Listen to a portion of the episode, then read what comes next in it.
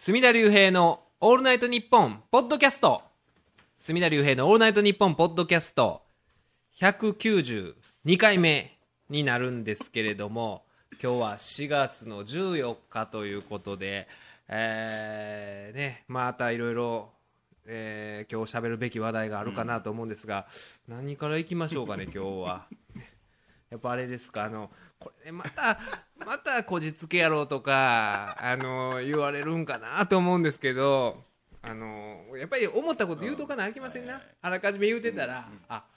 隅田さんが言うてたことこういうことやっていうね、僕ショーン・ケイショーン・ケイさんにもちょっとねいろいろ違和感みたいな感じでたいう話をしたりとか、いろいろ乙武さんに関してもね、したかと思うんですけれども、僕あの桃田君もねここだけの話気になってたんですよ 桃田君。正味の話、えご存知でした？桃田全然この報道バドミントンの桃田選手。最近よくその、まあ、オリンピックが近づいてきたということで、バドミントン界のホープということで、ニュース番組のスポーツコーナーとかで紹介されてて、でえ見たことなかった？はいはい。で僕これを見てあのだからまだこういう賭博違法な闇カジノですか、出入りしてるとかっていうのが発覚する前の段階で、イケイケの時の桃田選手見てて何とも言え、そのなんていうんですかねそのスマッシュ王子とかって言われてるんです、それで実際実力もあるし、その世界で何位入ったとか言って、日本の男子のバドミントン界で、ね、もう何年に一度の逸材やみたいなことを言われて、かつイケメンやと、ほんで本人もそれを意識して、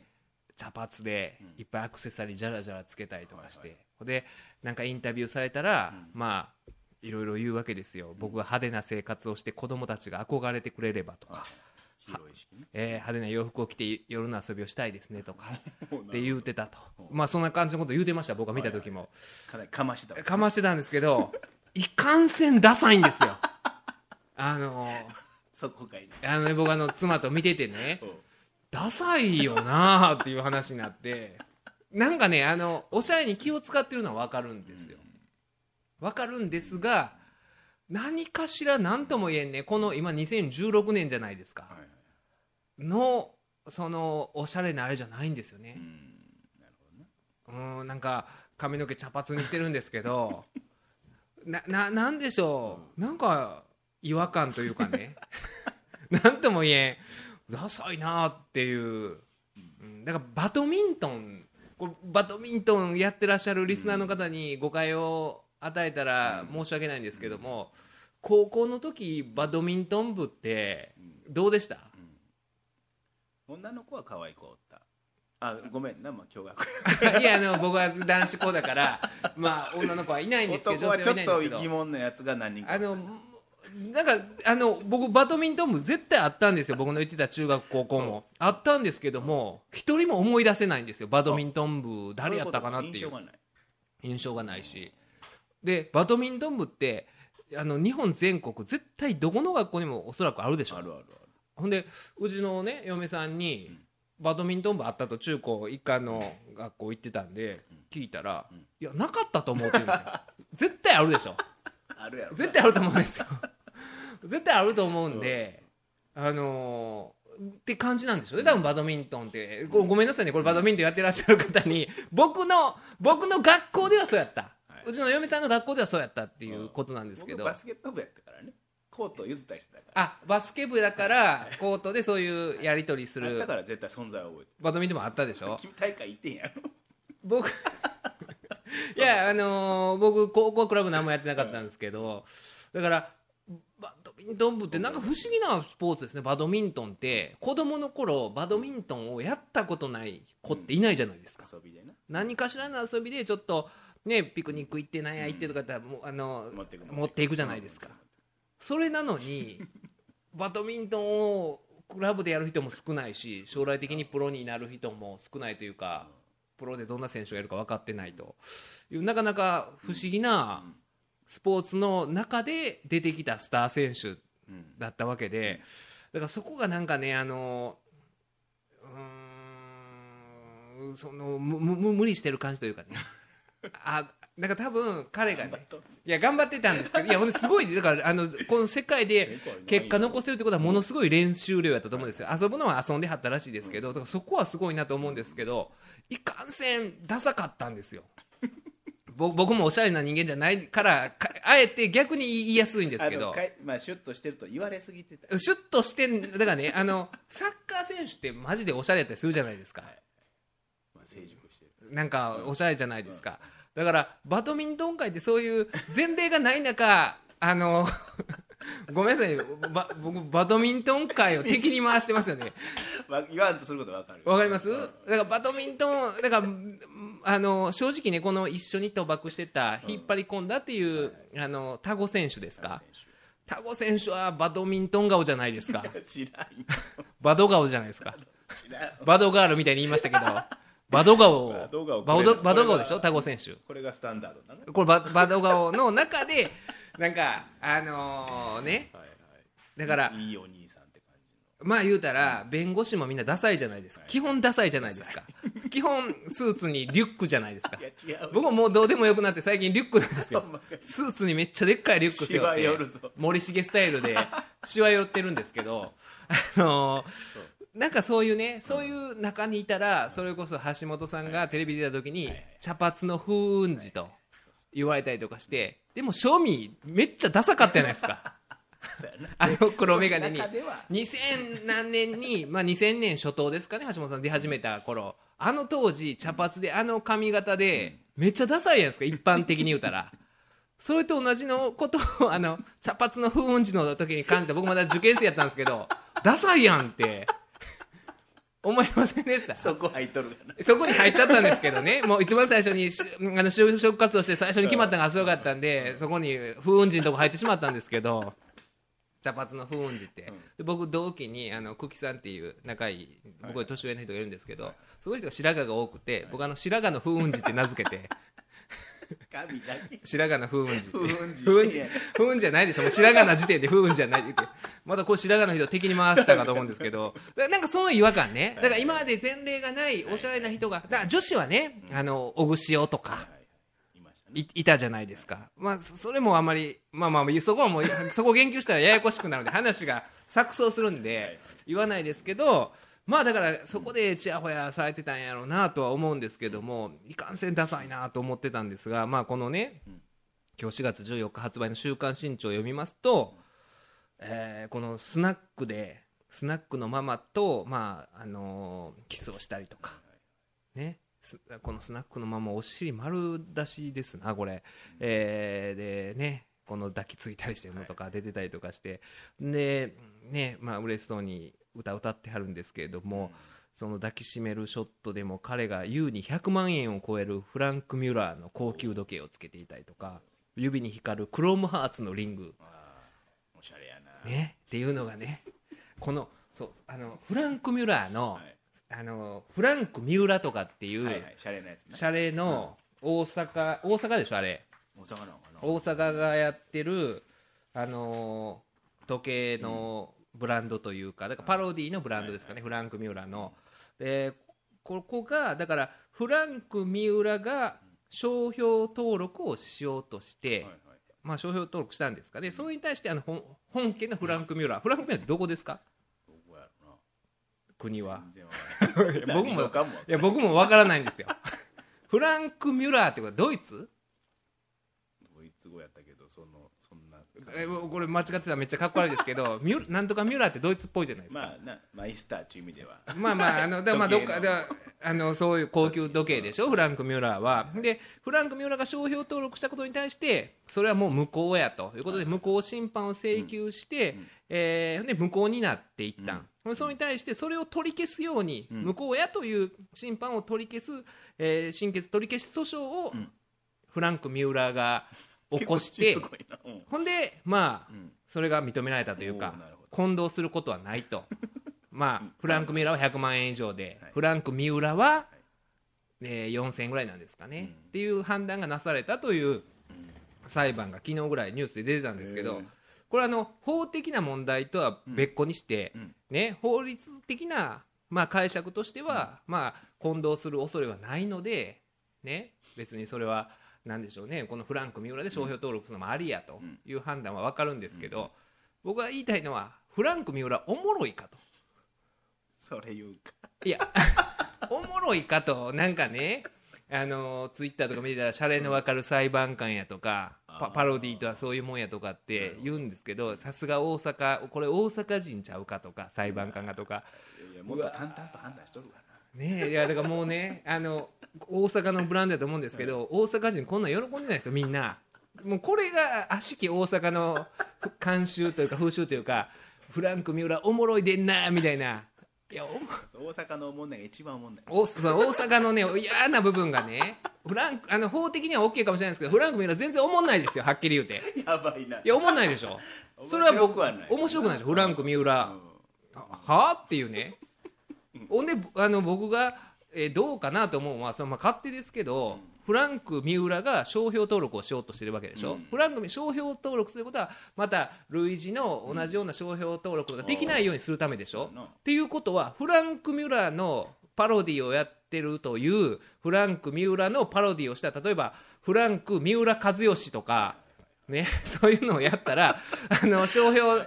表商標権フランクいや僕がもしねフランク三浦和義を 昔フルハム三浦言うてかあのねあの誰や影山民生さんですかひょうきんプロレス出てはったんですけど、三浦和義にロス疑惑のねあの人に顔似てる言うて、やものまねでやってはったんですけどフランク三浦和義やったら多分商標権侵害とか言われるわけでしょ？それおかしいかなと思わないですか？そうやな。んでお前が言うえなんで？はあ？と一応一回パクっとるやろ。パクってるし かつおもろないし大阪でんなみたいなね。なんかおもろないっちゅうねんっていうね。ほんまに。おもんないわって思って。まあそれはさておき あのフランクフランクミュラーフランクミュラーですか？の、まあ、時計をしてたという。スイスらしいです。あスイスですか？全然違うじゃないですか。いやまあでもあれ。まあ僕らそんなん分かんないあ時計といえばスイスってそこで気づかないと。なんかなんとか。いや僕もねもうごめんなさいもうそのぐらいの知識で喋ってますわ。まあねこれざれ言や思って聞いてください。はい。という中でまあそういう格好をしてたというような感じで、ななんかねえ想像つくんですよ。この百百田じゃない。桃田今いろいろ変換したんですよ。桃田のあの百と田って書いてね桃田ってやって そこから百田って変換勝手にしちゃったんです。けど桃田選手の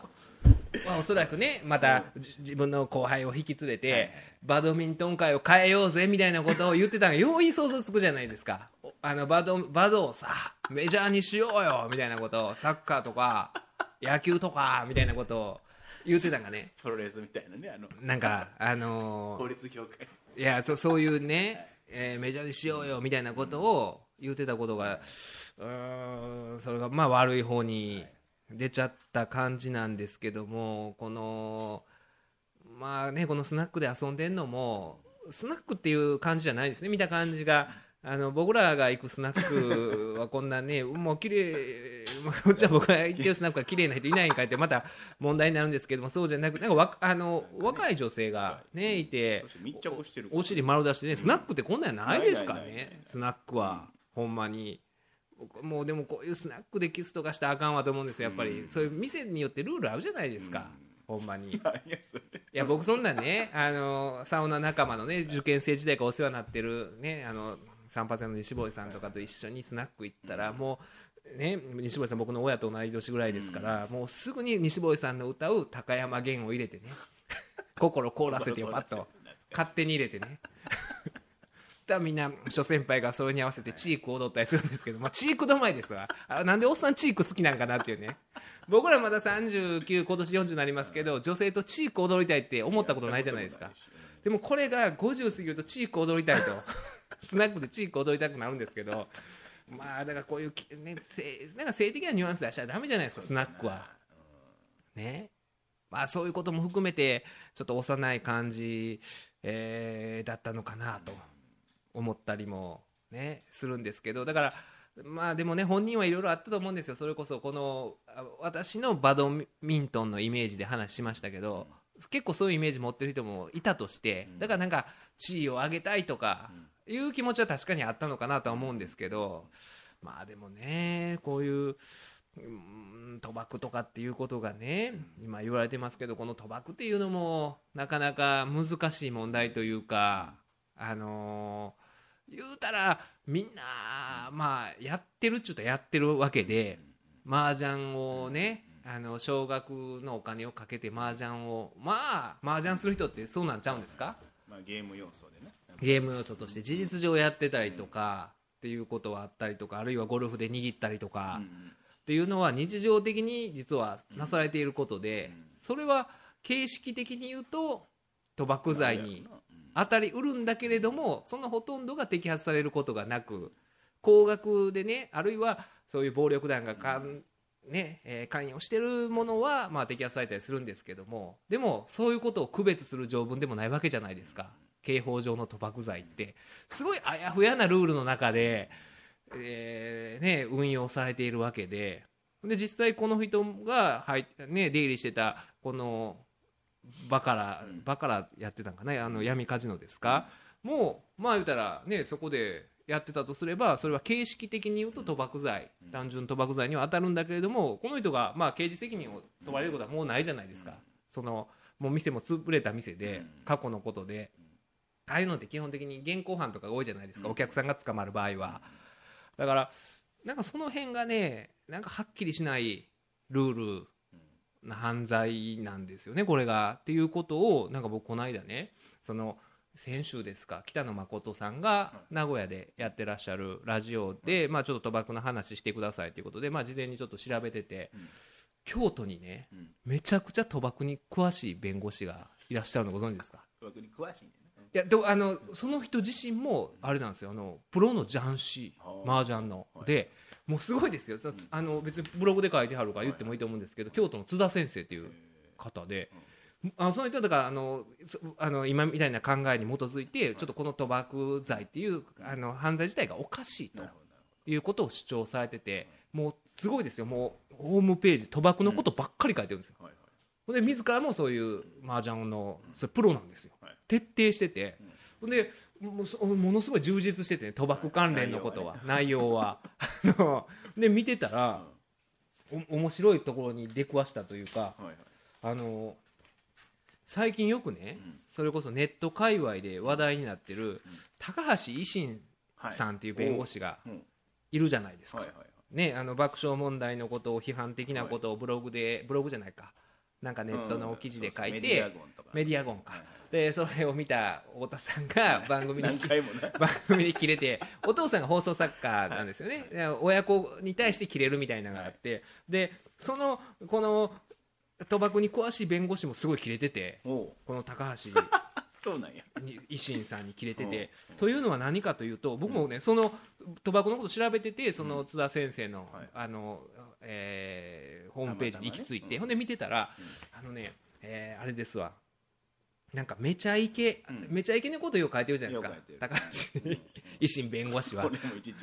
めちゃイケのことよく書くんですよ。うん。めっちゃめ見てるでしょめちゃイケを。でその中でなんか矢部さんがお金をうん。わざと落として、はい。なあのわかんないですよ。僕も、ちょっと記憶記憶はうん、定かにないんですけどあのいくらか、まあ、大金を落として、ほんで何時間以内にうん。それを探さあの人が拾わなかったらうん。あのそれが倍になって矢部さんがもらえるなるほその代わりそれを誰かが拾ったら拾った人がもらうみたいな、どうん。こうコーナーをやってるらしいんですよ僕は見たことないで、なんかそんなんあるらしいんですよ。でこれは賭博罪に当たりうるみたいなことを書いてたんですけど、はい。それをすごいその津田さんっていう弁護士が批判してて、はい。というのも賭博罪っていうのは賭博というかまあそのそれあのまあゲームに参加する人が相互にあの得はい。をしそして損をするという関係がね相互にないとダメなんですよ、まあだから、えーね、私と辻村さんがじゃんけんをしてお金をかけてじゃんけんするとしますよね。で僕が勝ったら僕が例えば1万円もらえるというね得をする。でも僕が負けたら1万円を支払わないといけないという損をする。で得をするかもしれない。リターンがあるかもしれない。一方でリスクも背負ってるっていう関係が相互にないと賭博はい賭博罪が成立する賭博ではないわけなんですよ。はいでねさっきのめちゃイケの事例に当てはめるとあの矢部さんは損をする可能性と得をする可能性、両方ねリスクとリターンを一人で背負ってますけど、例えば拾う人は得しかないわけですよ、損しか損はないわけで、だから賭博は成立しないわけですよ。っていうことをめっちゃ怒ってはって、あの賭博のプロとして。ねいや賭博のプロとしてね、でも確かにそうやないですか、だからあれをそのままブログ、いまだに見れるんですよ、高橋維新弁護士の。お笑い道のこうのいうのはまあ人の主観やからどうでもいいと思うんですけど、それは消しそうなダメや思うんですよ。本。業でな。本業で、ね、明らかに間違ってるわけで支障が出るじゃないですか。だからほんでそれすごいその津田先生は怒ってらっしゃって表現の自由を広げるために努力せなあかんのが我々弁護士でその表現の自由とかあるいはその行動の自由ですよね。萎縮さす方向にねあの違法ではないものを違法で。はないものを違法やと。だから当然ねギリギリのラインのことを相談されることあるじゃないですか、はい。これって犯罪になりますかね？という時に犯罪になる可能性はありますと。いうことは我々の仕事として必要ですけど明らかに当たらないものに対して当たりますって言うたらこれはもうダメじゃないですか。っていうのがまだアップされててこれはねまずいんやないかなと、うん、思うんですけども。だからなんかいろんな弁護士がいるなと。でもその先生はすごい面白いです。その一回見てください。賭博のことものすごい詳しくて。まあその熱心さがまずおもろいわいや熱心さがおもろくてだからそれがまたあのなんかねいいあのあー一回喋ってみたいなっていうような感じななんかおも本当に面白いもうすごい理念に基づいていらっしゃる方ですわ。ね。まだプロ意識も高い。プロ意識もあって、で、なんでしょうね、その弁護士にありがちなあれがないんですよ、そのあの今まで真面目に生活してきたのに、ね、ちょっとなんか悪ぶったりする人いるじゃないですか。はいはい、弁護士にありがちな。原則まともです。えままままともなんですけどよくねだからいるのがあのあのもうこうねうちらの業界東大とか京大とか多いし事実ねあの香川照江先生も京大じゃないですか。ね。ほんでえー大学のことを言うときにね一応東大ですとかね一応京大ですとか俺そう見えないですけどこうでこんな感じですけど東大ですよみたいなね。お前どっからどう見ても東大じゃボケみたいなね。あるじゃないですか。だか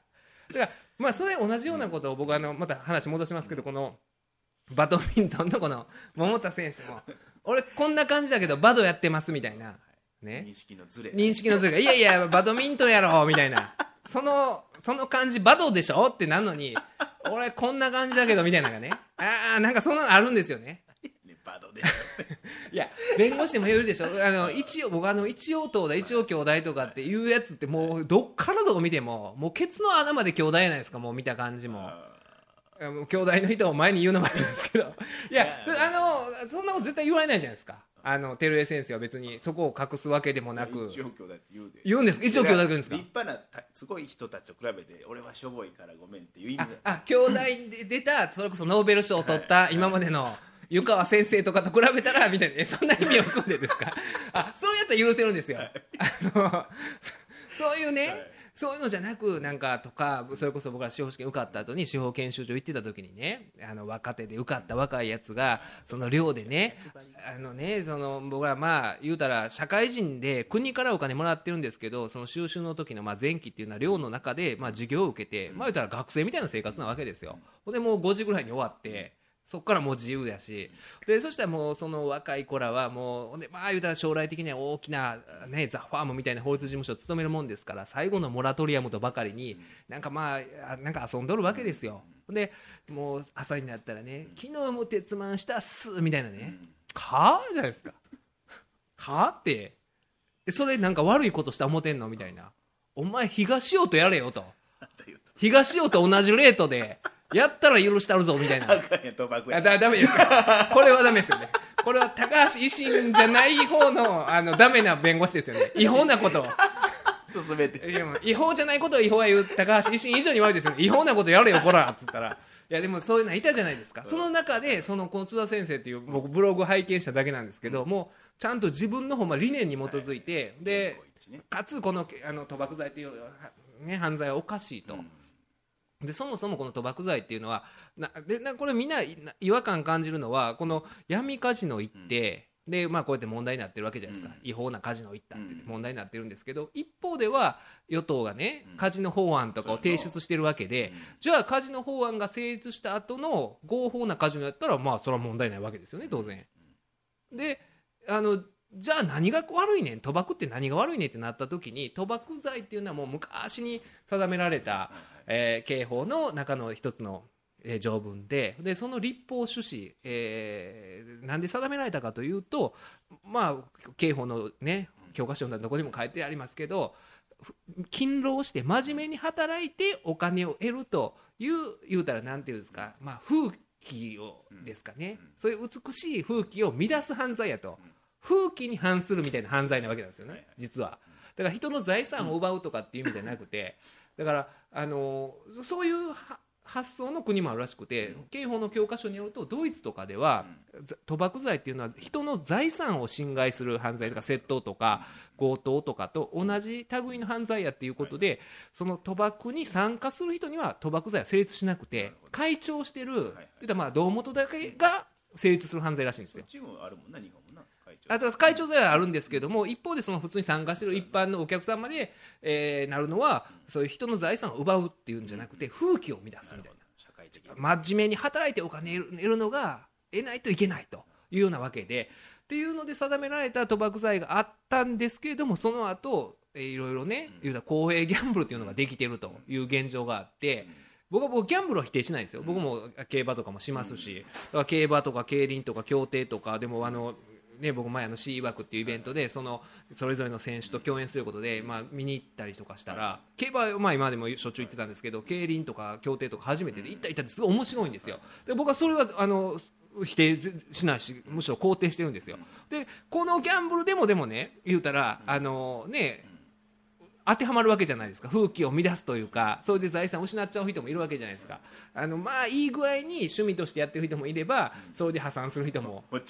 いるわけでほんまに。あの竹内義和先生がねほんまに競馬場に家財道具背負ってあの歩いてる佐藤蛾次郎みたいなおっさん見たことあるって言ってましたからね。ほんまそんなこともあるわけですよ一方では、ね、だからそういう状況の中でだからなんか違和感があるんですよね。うんだからその中でうじゃあなんで悪いんかって言ったらほんまにもう言うたら暴力団の資金源になってると、合法じゃない賭博の多くが暴力団の資金源になってそういう闇社会に、まあ、言うたら結局お金を流してると。いうところに求めるほかないような状況で、あの今の現状の賭博罪っていうのは、言うたら形式的に見たらその家族でやる麻雀にも当てはまってしまう。まあ、摘発されることはまずないんですけど、っていうのはおかしいっていうことをその弁護士が書いてはったのは、まあ確かに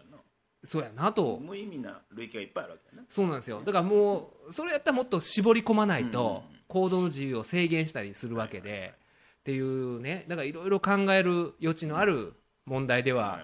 あるということで。でもねあのなんとか、まあ、若気の至りだと思うんですよ。若い時にね調子に乗るのは絶対あるんですよ。こういうなんですかあの僕が派手な生活をして子供たちが憧れてくれればいい。派手な洋服を着て夜の遊びをしたいっすねとか21歳やったら言っちゃうと思うんですよ。まあまあまああるやろ僕もね17歳の時にテレビ出る機会を得て「そのしんすけの人間マンダー」という番組でで、まあ、そこでもっとすごい小さい規模でちやほやされてね、ほんで、まあ、漫才コンクールで優勝してその後なんかねその番組の中で取材とか受けた時に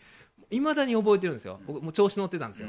めっちゃ調子乗ってて、ほんでなんで漫才師目指してるのみたいなことを言われた時に、あの芸人は資本金いらないでしょみたいなことをね、そのインタビューで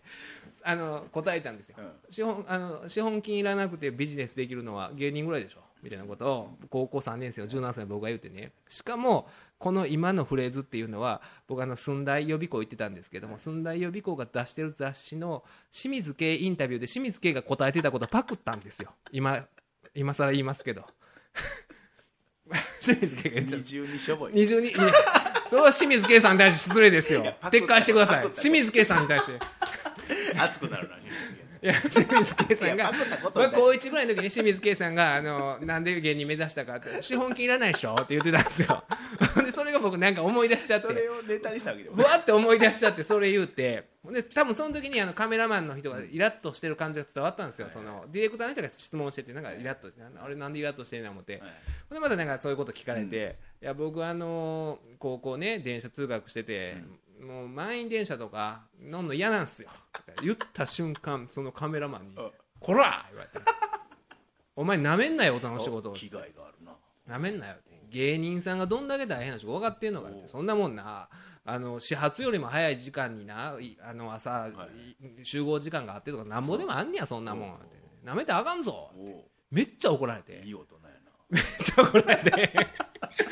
めっちゃ怒られて。いやなあのいや違うんです。あのそれ言うてたの清水圭なんです。いやいやいやいやまた僕やないんです。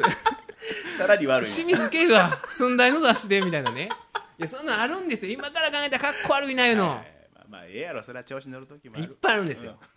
でその時もあので、まあ、高校の時そういう感じで素人みたいな感じでテレビ出してもらってて、ほんでその後まあ巨人師匠の付き人みたいなのやってて、ほんでまたそのね番組でインタビューみたいなのされてた時に、まあ、それ怒られた後ですよ、それはね懲りずにそのまあちょっとしたコーナーで、でまたあの頑張りますってじゃあちょっとあの竜兵言うて言うて仲いいディレクターに言われたんですよ、でわ若松さんっていうね今も連絡取ってるんですけど、あの言えないです。あの高校の時は僕素人で出てましたけど、僕はもうプロのあのまだ売れてないですけど、僕はもうプロになったわけですから、頑張りますとか、そういう媚びへつらうことは俺は言いません言うて、ほんで向こうは向こうで俺なワイド ABC ですのな AD からディレクターになってんぞみたいな感じでめっちゃ喧嘩だったんですよ。今ってなんぼでもいいじゃないですか。頑張りますなんてね。ほんまに。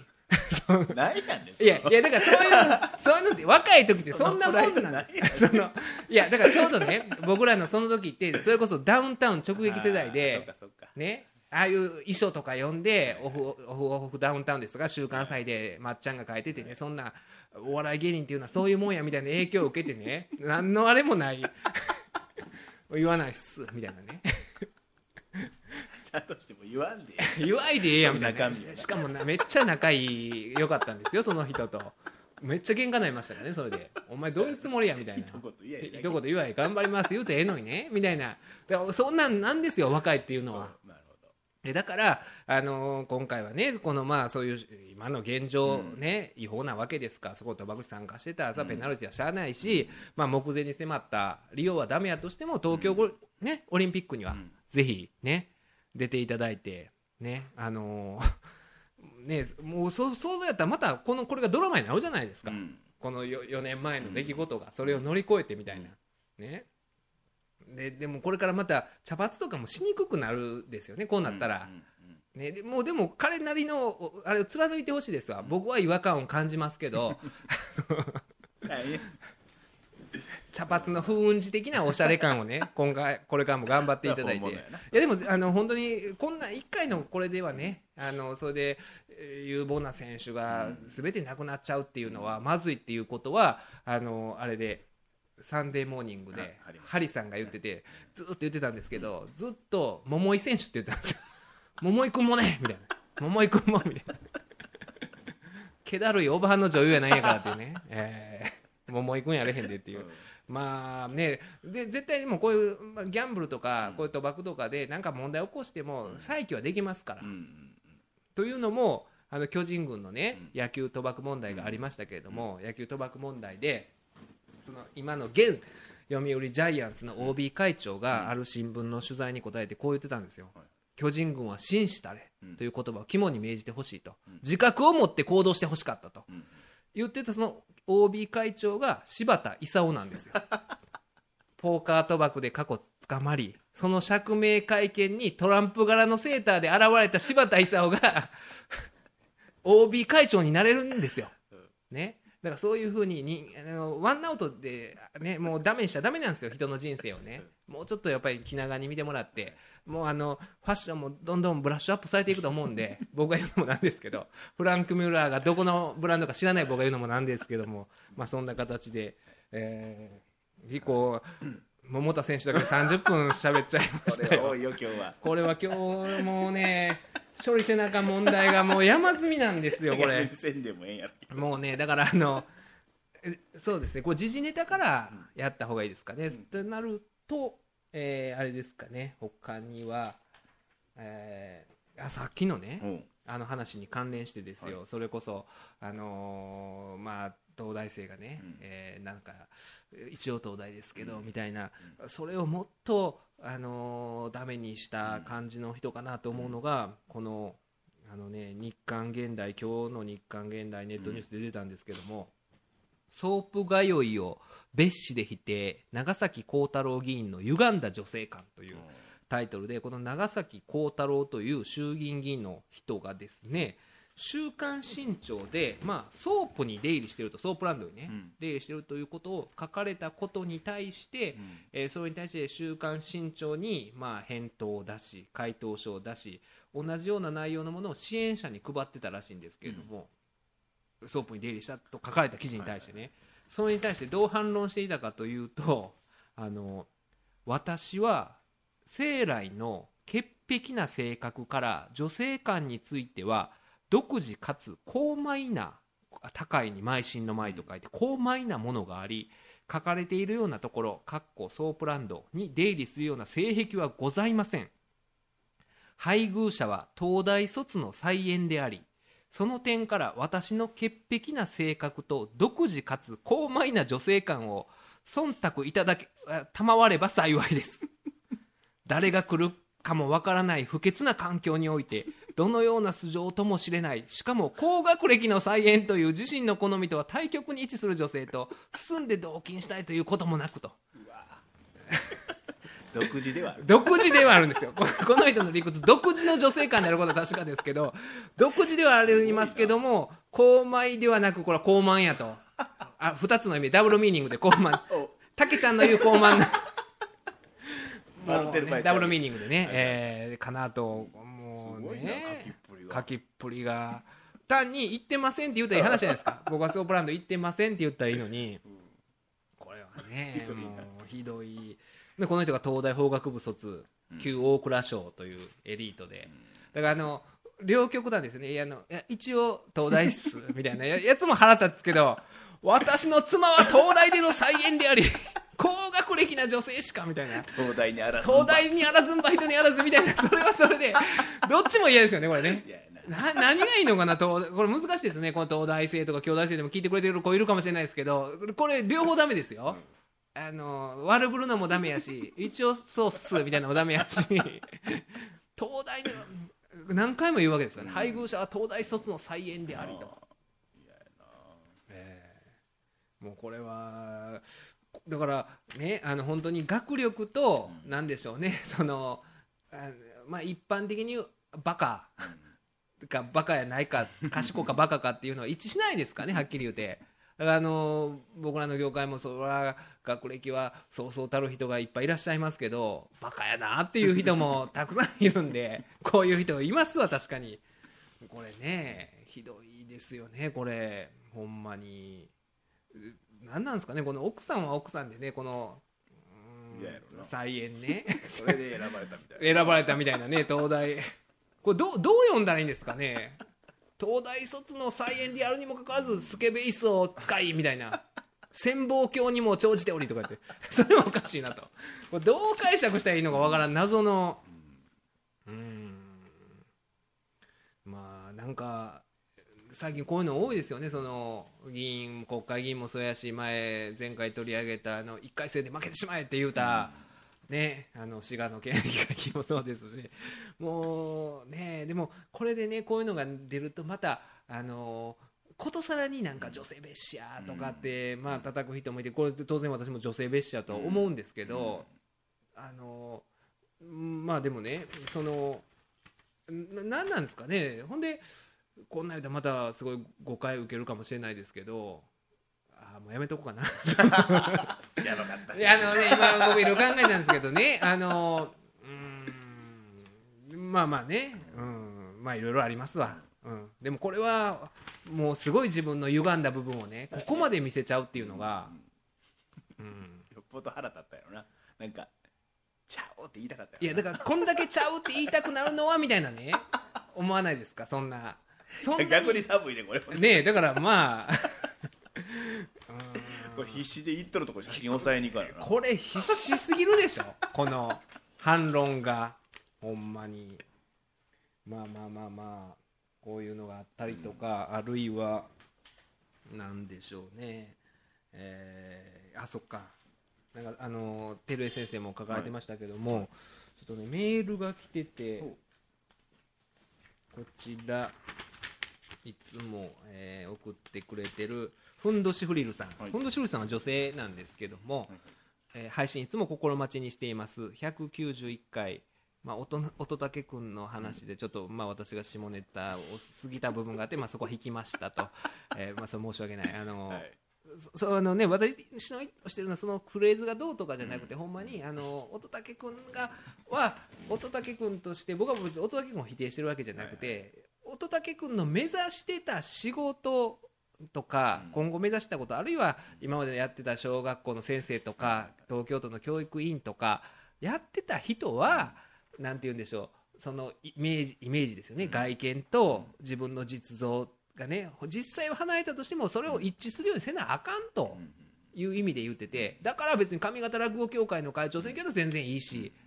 全然 OK やと思うしおたの人格を否定してるんじゃなくてやっぱり職業その国会議員とか目指す以上はねうん。だからこの乙武さんがああの40歳の誕生日パーティーかなんか出て、いや自分はあの五体不満足で、えー世間一般から見られてるイメージとのギャップに苦しんでた的なことを言うたということなんですか、まあ、そりゃそういうもんやでという話じゃないですか。僕ら、ね、弁護士である以上弁護士として振る舞おうとするじゃないですか。違法なことはしたらあかんと思うし、ね、だからそれこそ麻雀とかも僕しないですからね。麻雀あのこれも誤解を招くかもしれないですけど麻雀とかってそれは何でも賭け事ってお金かけな思んないじゃないですか、うん。でもそれやったら犯罪になるわけじゃないですか。あのたとえ摘発されないにしてもね。だから僕はしないですしそれこそほんまにお釣りとか多めに帰ってきたりとかね。あの自販機にお釣りお釣り中華のああの前の人のが忘れたものがあったりとかしても僕絶対それは取らないし、はいとかってあるでしょなんか。自分をね肝自分を、うん、だからそうそれっていうのは僕はもし僕らがもしかして違う職業やったら、うん。あラッキーって思うかもしれないし、っていう部分はあったりするじゃないですか。でもそういうもんやないですか、っていうような話をね僕はしたかった。したかったんですよ実際、まあまあ単語がね。た単語がねちょっとねあの、えーもうあの誤解を招くようなことを言ったかもしれないんですけれども。でもあの昨日も昨日か一昨日か昨日かチキチキジョニーさんのラジオで出てね、まあ、話してて、まあ、チキチキジョニーの石原さんがああいう状況で誕生日パーティーするうん精神がわからんと。ほいうことを言ってはって、まあね、あんだけいっぱい叩かれてる状況で、ね、5人愛人がいたみたいなことを言われてる中で、まあ、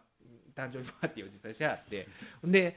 ね、あの確かにまあ、ね、そんな辛い誕生日パーティーよく考えたらないですよね。うまあ周りはみんな助けてくれたちいやでもねあの当初予定した予定してた参加人数よりも随分少なかったらしくてだから最初はそれをもう出馬のためのえいえいおみたいなニュアンスでいこう思ったらそうじゃなくなったんで多分それ参加予定やったそのまあ出る党の人うんとかは絶対行かないじゃないですか、うん。そういうのもあったりとかして、でまあ、直前なんでもうキャンセルもね、うん。もうそれ別にキャンセル料うんぬん抜きにしてキャンセルしたらよかったんちゃうかなと思うんですけどね。来る人も悪いやん。もう来る人も悪いですけどでもその段階で来る人ってものすごい下世話な人だけでしょ。めっちゃええ人かもえしれない。いやいや下世話などんな顔してっていうねうん、だからまあ結論は誕生日パーティーはやらん方がええなっていう話になまあまあったんですよ、40やしな。40でね、ほんで言ってたんですよ、だから今までまあ誕生日パーティーでやってたんで、西田ひかるさんとか、毎年やってたじゃないですか。まあ、いいじゃないですだから西田ひかるさんぐらいうん、高邁な人やないとね、高邁なあの人間やないと、まあ、清潔なね。清潔なね、僕もあの今年だから40歳になって、12月16日、調べてみたら金曜日やったから、どっか、ね、ロフトプラスワンフェストとかで、なんか誕生日会イベントやろうかなとか思ったんですけど、やっぱやめとこう思って、僕、高邁な人間ないですから、私は。はい。って思ったんですけれども、まあ、それはさておき、まあ、メールに戻りますよ。ほん。で、えーまあ、その乙武君のねちょっとその、まあ、あるフレーズに対して引きましたと、うん。えーしかし、まあ、個人の問題を一般化してはいけないというお話には大きくうなずきました。有名人の不倫騒動も不倫がどうこうではなく不倫をした個人に、えー焦点があると思ったのです、えー不倫報道があった石石井達也さんが NHK のスタジオパークに出演されていました、分子さんよりちょっとおしゃれ風なお坊さんファッションで喪に服していると面白くもないことを言っていましたが ニュースになるほどの抗議はなかったようです。一方カップヌードルの CM が抗議殺到で放映中止になった矢口真理さん、カップヌードルの CM には数々の不倫報道があったビートたけしさんも出演していますがたけしさんは問題になっていないようです。結局 CM が不倫擁護しているように見えるからではなく矢口真理さんを嫌いな人が少なからずいるというだけのことで不倫をしたからではなくただ単に矢口真理さん個人を嫌いなだけな嫌いなだけなんじゃないかなと思いました。勝手な解釈かもしれませんが191回を聞いて一連の不倫騒動に感じていた違和感を解消できましたと。えーお金をちょっといろいろ書いていただいてるんですが割愛しますがだから、ね、私が言ったのはその乙武君の問題でこれは障害者と性の問題やとかって一般化すべきはないしおそらく他の障害者の人はまあいやそんなことを、ね、好き放題できるのは乙武君だけやでって思うやろうしっていう話でだから何かを擁護するときに一般的なことに、えー置き換えて擁護するしてる時はそうじゃなくて個人を擁護してるだけやし、一般的なことに、えー置き換えて批判してる時もそうじゃなくて実は特定の個人を攻撃してるだけでっていうことはまあよくあることで。でねどう思います？CM のあのいや僕は単に絵を見たけどね綺麗しあ僕も見ました。面白いしまあたけしさんのコマネチがかっこよかった綺麗が良かった綺ですよね。麗がよかった。たけちゃんの。あれが見たかったやっぱちゃんとえー。まあねだからあのー結局何ですか、えー矢口真理さんとかいろんな人が、まあ、今まではスキャンダルというか、話題になった人らが出てきてねばばバカ？そうそうだバカ野郎。バカ野郎みたいなバカおバカ大学みたいなのはい総長学長がうん。たけしさんで。でそういうねいろんな人がまあ教員という設定で矢口真理が二頭追うものは 一頭も得ず。みたいなことを授業で言っててだからそれは不倫騒動を茶化してるんやなかろうかという形でまああの怒ってるというかクレームが来たんですかね。でそれでまああの CM が中止になったんですかね。お蔵入りになったんですかねその部分が。まあ、なんかこれねいろいろなんか表現の自由のどうのこうのとかって言ってるんですけど、あのね、当然 CM も一つの表現ですし、ただ CM っていうのは言うたらまあ経済的利益を求める、まあね、表現なんでそのなんでしょう純粋な文学であったり映画やったりとかとまた違って、その商品のを売り売らんがための、まあ、表現なんでそれはまあクレームが多かったらあのそれを引っ込めるという判断はうん。目的がそうなわけですからね。まあうん、でそうん、その中でただねあのなんかみんな、まあ、擁護してる人というか、おかしいんじゃなかろうかということを言ってる人が、まあ、最近はそのなんでしょうみもうそういう許容する範囲が狭くなっているとか、っていうことをなんか言ってる著名人の人とかいたんですけど、それは別にあの最近に限ったことではなくて、ちょっとあのこれ動画用意していただきたいんですけども、最近はないという話をね もともとそういうテレビを、うん。あのテレビの隙間さんねあのまあね、日本有数のテレビウォッチャーの、ね、水道橋博士メロマ順も書かれてますけれども、あの人とは違う意味でテレビを真剣に見てる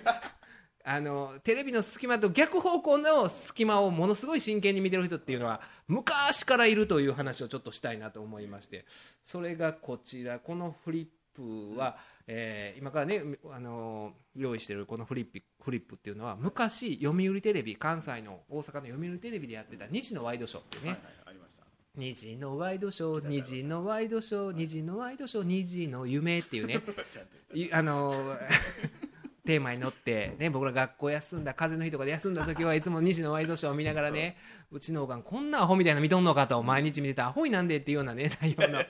どっち？いやいや実際そうやったんですよ。な のでそれがねあのまあでも面白い人は面白くてあのそこでやってた僕が好きやったコーナーが夏休みとかっていつも見てたんですけどもそれがあの鬼嫁が出てくる嫁と姑のコーナーご存知ですか？いやそれはあのね毎回鬼嫁が出てきて場合によっては鬼姑の時もあるんですけどもものすごい構想を繰り広げてる再現 VTR が あの視聴者からのお手紙をもとにってやってるんですけどまあそんな視聴者おらんやろみたいなのがあってね。再現ドラマをやるというのがあってそのコーナーで取り扱ったその鬼嫁エピソードっていうのが今僕が用意してるフリップがあるんですよ。このフリップは水道橋博士のメルマ旬報 TV っていう BS12 ですかあの番組出演した時に用意して喋ったんですけども全部カットされてたんでこっちで流用させていただきますけれども。え不適切じゃないですよ。その鬼嫁のエピソードというのはこちらですね。すごいですよこれ。ここから動画撮ってもらえますか？あここからか。はい。こちら2時のワイドショーの、えー鬼嫁のエピソードなんですけれども姑の頭でスイカを叩き割る鬼嫁。姑の頭でスイカを叩き割る、まあ、この時点ですごいじゃないですか。これは視聴者からの手紙をもとにね、えー送られてきたエピソードなんですけど地獄お盆に腹立て姑にスイカ投げる鬼嫁。またスイカや。スイカすっけな。3惨めと書いて3臭くて耳の遠い姑におでん投げる鬼嫁ありとあらゆる食べ物を投げますな。これね。し鬼嫁っていうのは。姑の味噌汁に雑巾の絞り汁を入れる鬼嫁。恐怖。姑に味噌汁投げつけ土間に突き落とす鬼嫁。姑の口に腐ったおにぎりを詰め込む鬼嫁。地獄。敬老の日反対と松茸投げる鬼嫁。ちょっとありがたいですよね。松茸ですから。最終的には姑を斧で追い回す鬼嫁っていうね。危ない危ない。すごいでしょ。こういうのが放送されてるんですよ。たけしさんのあれみたいな。竹締めもこんなこんな鬼嫁嫌だみたいな。地獄お盆に腹立て姑にスイカ投げるとか。だから投げる系が多いんですよ。投げる投げる系多いんですよ。スイカ投げたりとかおでん投げたりとか食べ物系多いですね。松茸投げたりとか。っていうのはこれがいつもやってたんですよ。すごいな。2時のワイドショーの鬼嫁鬼嫁と姑のコーナーでやってまして。でこの時のこの鬼嫁再現ドラマの中で鬼嫁役をやっていたのが松竹芸能今松竹芸能いらっしゃる宮長美長子の長子さんがやってたんですよ。ほんでその長子さんがですよ。その長子さんがあのーこれをね、えー鬼嫁役をやっていた当時だからもう今から20年前30年前ですか街を歩いていてその視聴者からほんまに生卵を投げられる。鬼嫁がおこの鬼嫁がっつって。っていうほんまにあったらしいですよ。それが1回だけやなくね。ということは別にねそういうテレビを変な見方をするテレビの隙間さんとは違う隙間には入り込んでくるね。この感激を塗ってきよる。もう一人のテレビの隙間がね昔からいるんですよ。昔からね。だからそう今に始まったことがないんですよ。そのなんか、うん、そういう許容度が減ってるとかいうことじゃなくて。ただそのこういうね、2時のワイドショーの鬼嫁コーナーを見て鬼嫁役を演じる宮長子さんにあの生卵を投げてたまあおそらく姑たちでしょうね それは。そんだけ怒るってことは姑でしょ自分が置き換えることは。そういう姑たちが横のつながりが取れるようになったのが今のこの2016年の状況なだけで今まではそういう人たちって横のつながりで連携取れなかったんですよ。そのあれムカつくなとかいうのがね。みんなここに心の中で生卵を投げたろうみたいな思ったと思うんですけどもそこがちょっと違うといえばそこぐらいでこういう人はいるんですよ昔から。っていうことで私はねこのフリップをねいるんですよ。だだからどっちに合わせるかなんですよ。その鬼嫁役を演じたねほんまにいるわけないじゃないですか。地獄お盆に腹立て姑にスイカ投げる鬼嫁が世の中にいるわけないじゃないですか。賞味の話。ね。でもそれに対して怒る人っていうのはいるわけでその人に合わせるんかっていう話なんですよね。結局。ね。今あのテレビを制作したりあるいは CM を制作してる人が言うたら極端に言うとこれに怒る人にね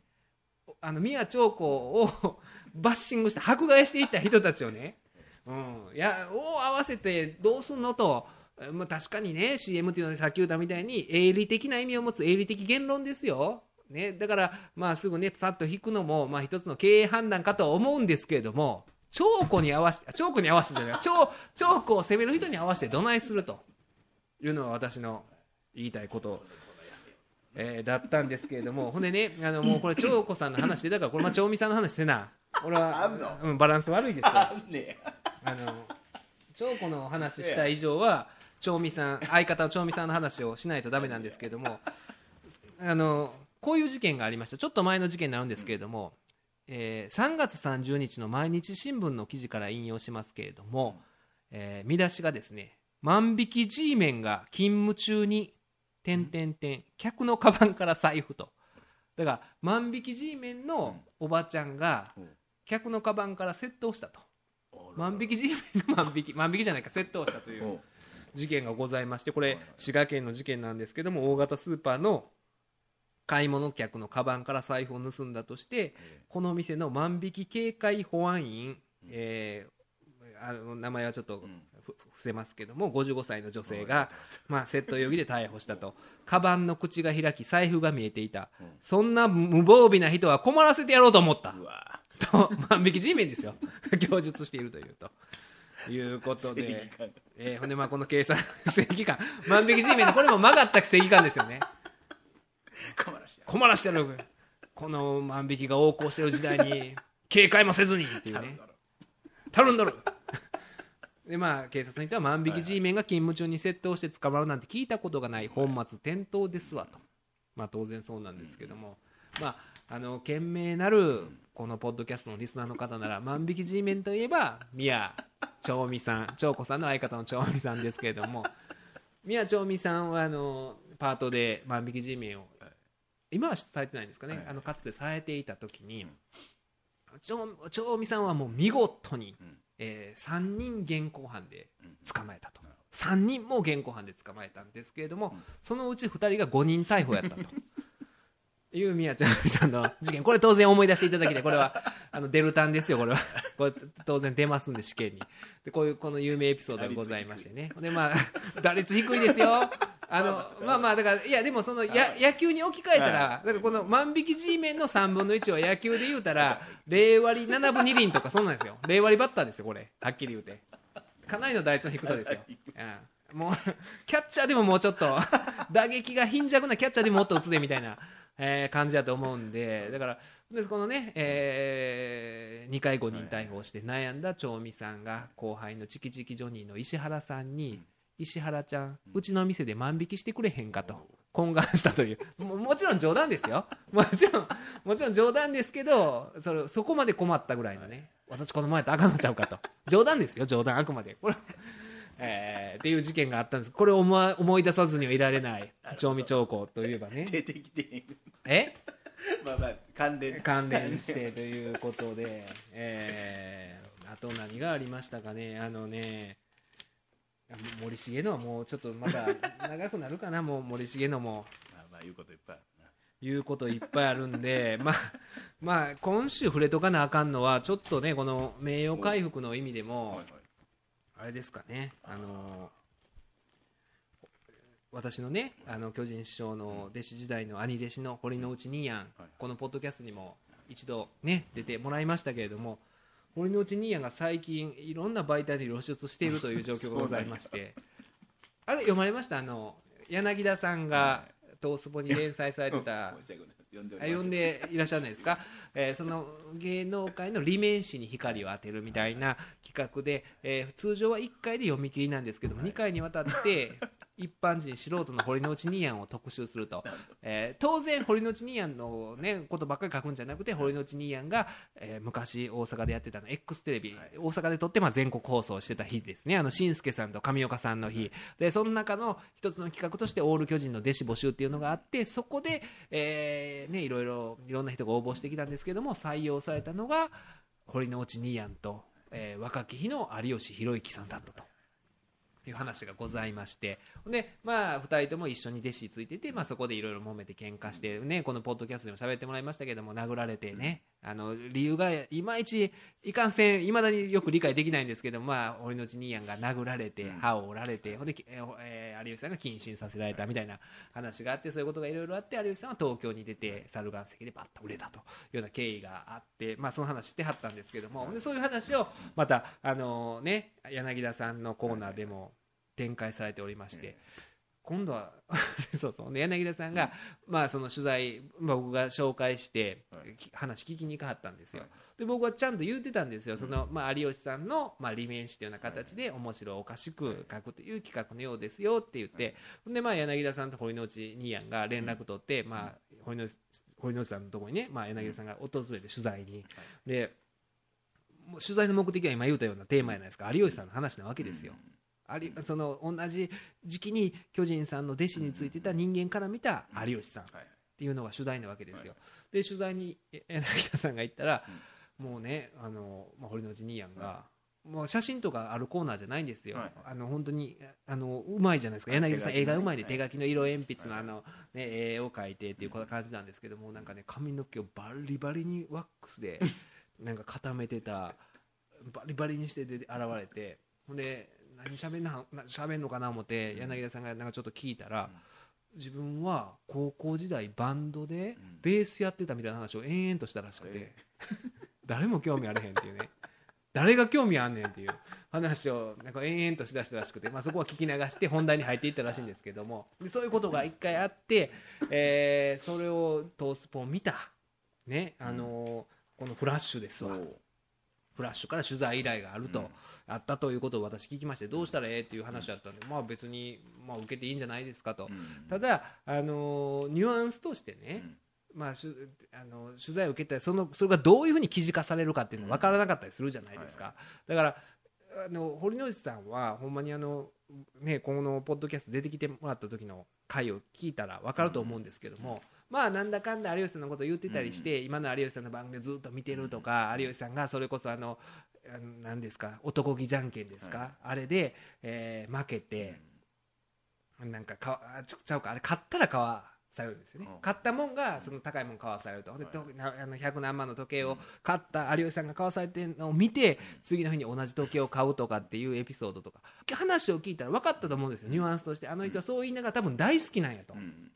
その若い18の頃にほんの少しですよ。数ヶ月ですけども一緒にいた人間が今芸能界にトップにいるっていうその18だから18から高校卒業してすぐやから若くてまだねみあの未熟な2人が何ヶ月か一緒にその巨人師匠の元で過ごしたその時期があの人にとっては多分宝物なはずなんですよ。それは直接話を聞いて肉声で聞いたら伝わるんですけどもそれが記事になった時に伝わるとは限らないんでだから僕はまあ取材を受けるんやったらあのなんだかんだ言いながら有吉さんのことをめっちゃ応援してるっていうニュアンス出さな飽きませんよとうん。言ってたんですよ。ほんでお分かった分かったと言っててそれが今週記事になって見出しがですねうん。確信証言有吉弘行の友情より仙道って書いて仙道がこの銭なんですよ。銭。銭の道と書いて仙道仙道って読むんですか？禅道仙道友情より仙道あかんやんでかでかとなデカデカと。暴露もんみたいな。これも暴露もう支援みたいになってるんですよ。足引っ張ったの。堀之内兄やんがもう完全にこれ支援ですわ。あの分子師匠の足引っ張る支援みたいになっててもしかしたら支援もええこと言ってるんちゃうかなフライデーに。ねえ。裏読みしたら。裏読みしたら逆に言うと。なんか、あのーね有吉さんが容量悪かったとかまあなんかそういう部分もあったらしいんですけどなんかそこだけね、えーなんか取り上げられたりとかえー何ですか？有吉は広島なまりをいつも注意されていました。師匠の靴を出せば左右反対だし大事な衣装をいい加減に扱って怒鳴られる。師匠が舞台に上がるときと下がるとき弟子はおしぼりを渡すんですが有吉は師匠のおしぼりと自分の洗濯物を一緒に洗ってた。師匠はお前のおしぼりは臭いねんとよく怒ってましたこの頃有吉がいつもため息をついていたのを覚えていますと。んなんかねたなんかニュアンスがねうん。で巨人師匠もなんかひなんか怖いあれうん。ね、そのお前のおしぼり臭いねみたいなお弟子が絞ってくれたおしぼりをね。だから言い方でもお前おしぼりちょ臭いやんけみたいな僕も言われたことあるんですよ。お前ちょっとおしぼり臭いんちゃうみたいなそんなんでだからそれが言葉になるとねお前のおしぼり臭いねみたいなねなるじゃないですか。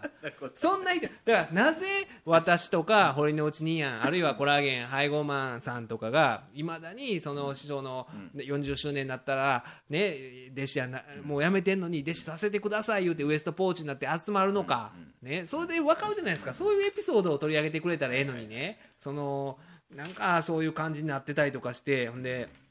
ほんでねあのえー弟子になって3ヶ月ぐらい経ったある日3ヶ月ぐらい経ったある日師匠からオール阪神・巨人のネタを使って稽古するように言われたんです。有吉にはオール広島あげるわ。お前はオール西武にしろと言われて師匠の収録の合間廊下でネタ合わせをした覚えがあります。ほんの3回ほどでしたがとかこんなエピソード聞いたことないですからね。私あの堀之内兄やと二十何年付き合ってますけど。でで巨人師匠オール広島をあげるわとかその、ね、あのプロ野球の球団の名前を管理してないですからねその巨人師匠がその オール西武にしろとかそのあげるわも何もねオール阪神巨人をねセーパーになってももうセッパこれねこれ完全にねもう 日本シリーズになってますわ。昭和61年の日本シリーズですわ。これ広島対西武昭和61年の日本シリーズこうでしたわこれ。ねえなっちゃってて。で有吉さんが広島出身でオール広島は分かるんですけど 堀之内兄やんのオール西武っていうのがなんでかが全く。ねえ。なんかやっぱりこうなるんですなっていう記事になると、まあそんだけ悪意あったんかどうかっていうのはねあの分かんないですけどやっぱり雑誌に載せよう思ったらある程度センセセンセーショナルな見出しにせなあかんという要請は分かるんですけれどもちょっとねうーんこんまあ、ぜひねあのこれ読んでなんか思った人は堀之内兄やんの回をね聞いていただいて堀之内兄やんがどんだけ優しい人かっていうね。あの銭の話出てけへんよ銭の話全いや全然だからね。それはあの後であの猿岩石の時の相方の森脇さんが銭の話をしてるんですよ。だからあのお金の話してないのにあたかも堀之内兄やんが言うてるみたいなね。しかも二十何年前のことをね。なんか